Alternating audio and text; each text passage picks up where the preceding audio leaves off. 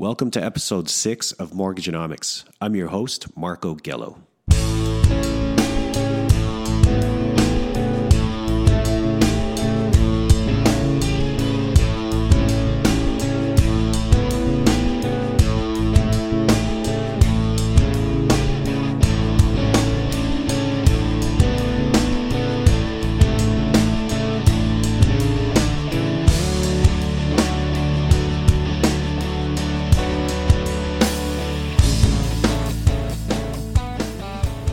We're going to connect with John Darrell, our Calgary real estate expert, and get his thoughts on the new rental suite policy that has just recently passed. Basically, it's an application or approval procedural change. So rather than presenting to the City Council with your intent to rezone for rental suite permission, the homeowner is now streamlined straight to the planning department. So we'll talk about the recent announcement and whether or not it would be a value add when it comes to the market price of a home. Also, we'll discuss the challenges in the 600,000 to $1 million price band in Calgary and offer up some tips on how to prepare as a seller. And of course, give you some insight on how to approach this range as a buyer.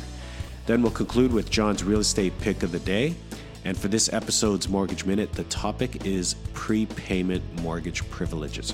So listen and learn about the allowable options contained right in your mortgage contract that allow you to make direct payments toward your principal without incurring any penalties or fees. And now let's hear what John Darrell had to say.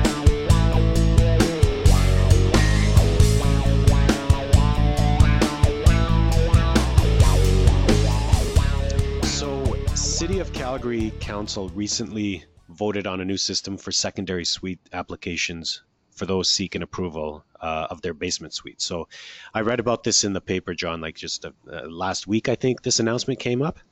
That's correct. And what is um, uh, I'm not certain what the entire area that this encompasses for for Calgary homes. Uh, you know, who, who which areas can can end up having this uh, suite eligibility. But what does this do to the value of a home? So, especially if it now includes a suite that can generate an income.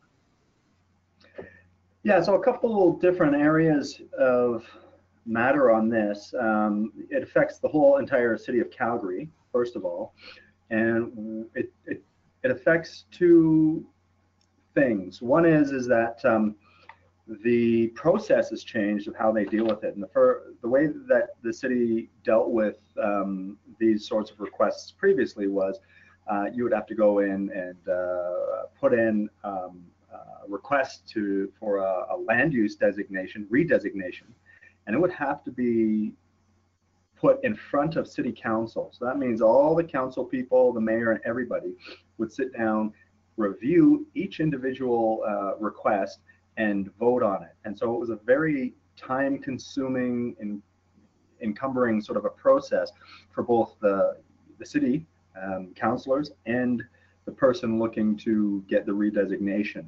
So the process now changes it uh, from city council dealing with it to the city's planning department. Okay, so it's taken off uh, their hands. So it's going to free up a lot of time for the council people to do what they need to do uh, on other other matters for the city of Calgary. So that's a good thing in terms of how that's done. Um, they, I believe, tried to overgloss, or certain people in the council tried to overgloss the bigger concern and what the major change is, is that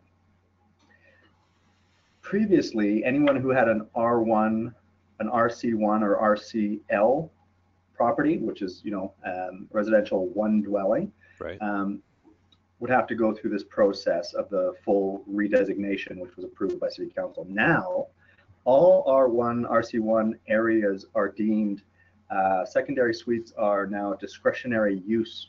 So what that means is, is that any R1 area can now have a secondary suite put in if it meets the certain criteria of um, uh, the development requirements by the city of Calgary. One, they want to make sure that you know the secondary units are safe and meet building code and all of that, but they now do not require a land use redesignation. So that's a major, major step. And so it's probably angered, not probably, it has angered a lot of people who have purchased properties in R1 areas uh, for the purposes of not having to, not you know, knowing full well that really at some point in time in the future there's not going to be higher um, densification because there's not rental suites and everything that comes along with that. You know, basement suites, uh, backyard uh, garage suites, all of that. You know, there's parking, there's more people.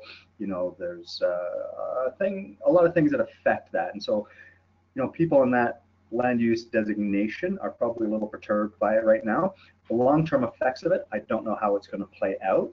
Um, the one good thing is, is that the city doesn't have to be tied up with the council people taking a look at all that stuff. Uh, in terms of values, I'm, we're at a couple different areas, right? Because we've got areas of the city that are already sort of a lot of secondary suites, higher rental uh, capacity and stuff like that. So, you know, in those areas, uh, you know, it might make things a little bit more valuable. Um, in other areas, um, R1 areas, and if we get into the luxury portion of that, tough to say how that's going to affect the values because um, you know, there's not a lot of people buying those homes with the intent for renting out a suite. They're not looking for mortgage helpers and things like that. That you know that might change. Uh, you know, once things sort of once it comes out the new norm. You know, maybe it's a year, maybe it's two years. We'll see how that plays out. But uh, I don't know how it will affect overall the values of property in R1 designated areas currently. Yeah, no, and that that's kind of what I was gathering as well. So, um, you know, maybe as this thing rolls out and and the economy improves, maybe that might be something down the road where you might see some sort of uh, uh, value add to your property. But I think certainly if you do end up having a, a going through the process and having that permit officially done on your, let's say, illegal half duplex, uh, you know, with the basement suite, you know, I think it might, for the most part, just make that that property a little bit more attractive, if not for value, but you know, just for the uh, for for having it officially done and completed on your property.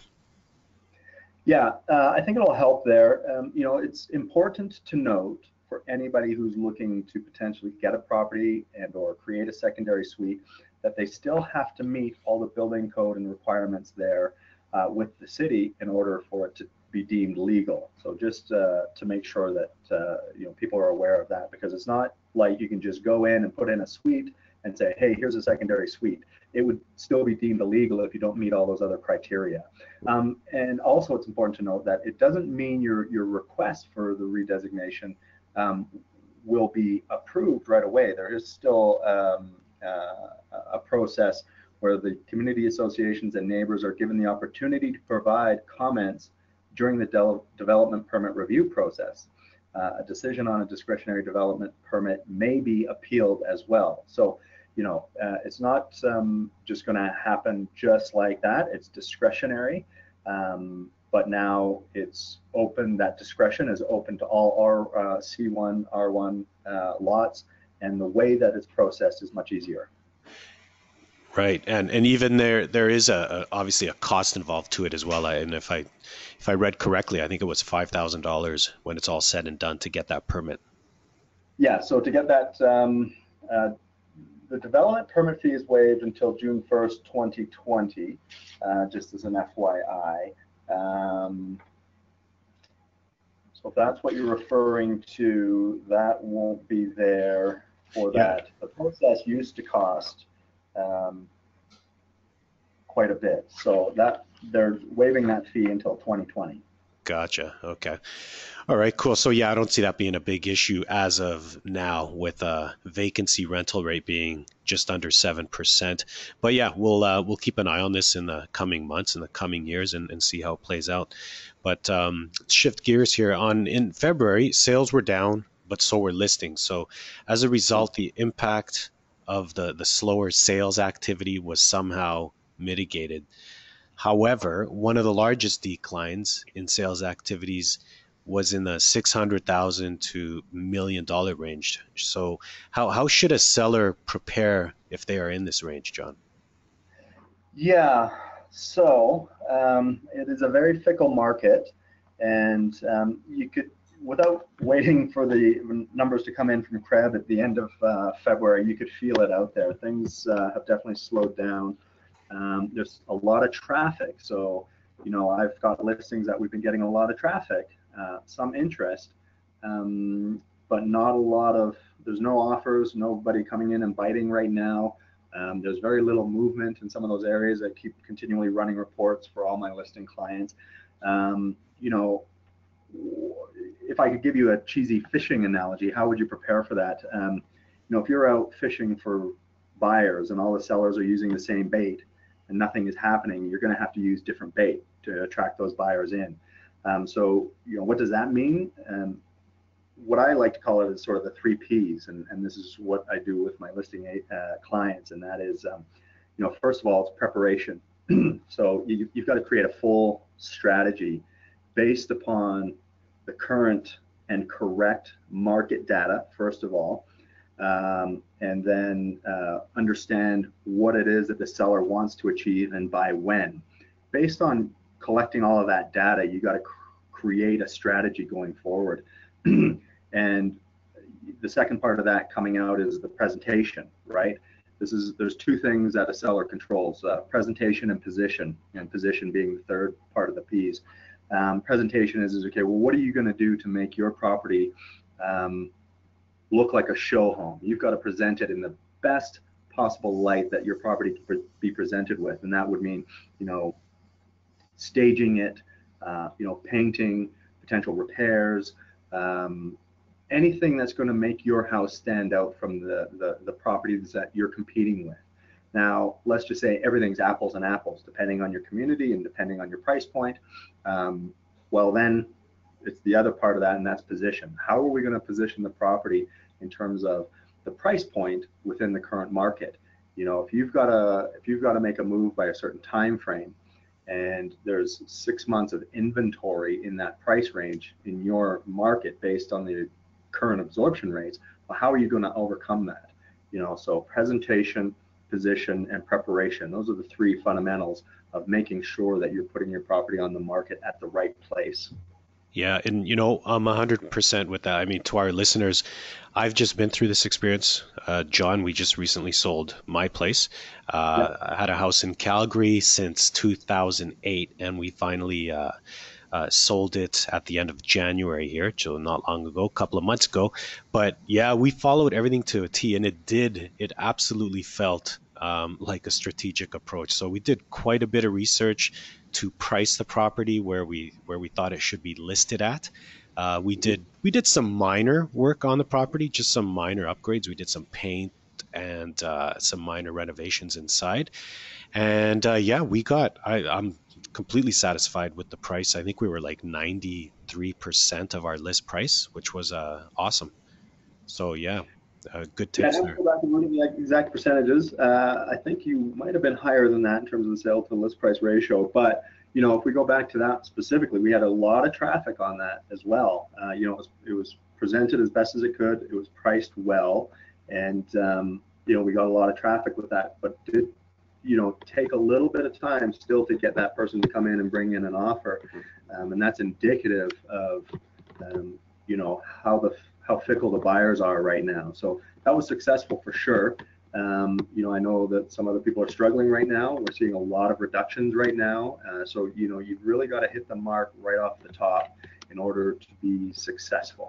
Yeah, and you know what? I was just doing the math here while you were talking there. So, uh, 97% of the list price is what we fetch there. So, nice job, buddy. And and to uh, we were also fighting another barrier, and that was uh, we were selling it during Christmas. Like, I mean, yeah. I think it was that's when we listed it, in a couple of weeks after. So it was a quick sale. I think we had uh, 30 to 40 days, and we were done. Yeah, yeah. All in all, it was below the market averages for days on market. Yeah, absolutely. Awesome, man. So, um, one more thing. Why don't you yeah. share with the listeners your top real estate pick of the day? So, I know you got a ton of listings. Uh, share one with us. Yeah, okay. Um, I've got two new listings that are coming on the market that I'm really excited about um, uh, in Calgary. One is coming on in Douglasdale. Um, it's a 22, just over 2,200 square feet above grade, fully developed basement. Uh, it's four bedrooms above grade, which is rare, and they're really a great size. Um, quiet street, mature trees. It's freshly painted, new hardwood, new carpet, uh, new hot water tank. The uh, entire exterior was updated about five years ago, and it's coming on at a great value of 575,000. Um, right in the heart of Douglasdale, really nice, quiet spot. Yeah, great community. And, yeah, great community. Um, then I've got another one. This is in the luxury category. This is another exceptional um, area, Altadore, so inner city. Uh, this one is a little bit special though. It's uh, full R1 on a 50 foot lot. It was built in 2007. It was a uh, custom built luxury home. It's got almost 3,800 square feet of professionally developed living space. Uh, it's on a full 50 foot west backing lot um, and on one of the most desired streets in all of uh, Altadore. It's 15A Street. So there's actually no through traffic there. It comes to a T intersection, so very little traffic. Um, this property um, has uh, a total of five bedrooms, three and a half baths, uh, huge master suite with a gas fireplace uh, in there, uh, a full ensuite that's uh, you know spa-like. The uh, main floor has um, a great vaulted living room with 18 foot uh, fireplace uh, stone fascia. It's really nice. Uh, it's got a oversized double garage. It was built in the back, and it has about uh, $100,000 worth of landscaping in there as well. And this is coming on the market next month at 1,450,000. Uh, great property. Wow. No, I love Altadore. Great community. Yeah. Awesome, man. Well, thank you for coming on the program again here today, and uh, let's catch up here really soon. Uh, probably in a few weeks here. I want to get an idea of what's going on in the spring market in Calgary. So, thank you, John. Take care, bud. Hey, you're welcome. Thanks, Marko.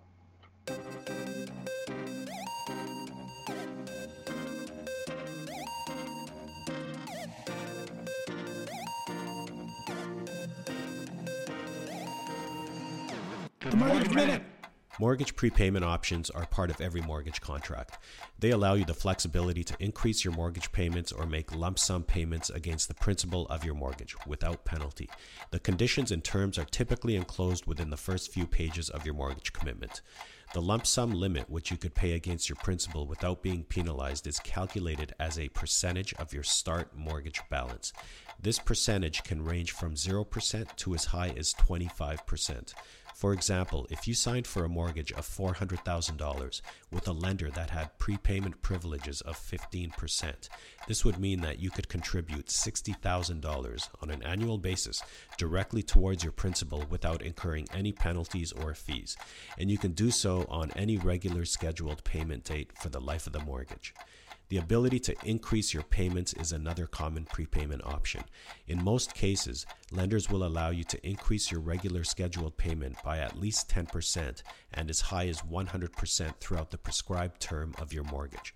One cautionary note though oftentimes during discounted rate offerings, many lenders will eliminate the prepayment privileges within the contract, among other things such as increased payout penalties. Remember to always read the fine print of your mortgage commitment and don't hesitate to contact me directly if you'd like a second opinion on the one you're about to sign. I'm Marko Gelo, and this is the Mortgage Minute.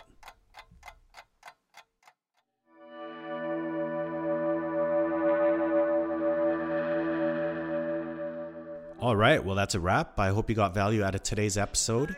If you're in Calgary and in need of a real estate expert, don't hesitate to reach out to John Darrell of Maxwell Canyon Creek. You can find him at johndarrellrealty.ca. So that's John, D A R E L, realty.ca, where you will also find his informative blogs and feature listings. And of course, feel free to reach out to me if you'd like to discuss anything we talked about in greater detail or any other mortgage related matter, you can find me at markogelo.com. That's Marko with the K, G E L O.com. Or follow me on Facebook by searching Mortgageonomics Canada Podcast. Also, please don't hesitate to share and tell your friends about Mortgageonomics Canada. The more listeners, the better. Thanks again for your time. Talk to you later.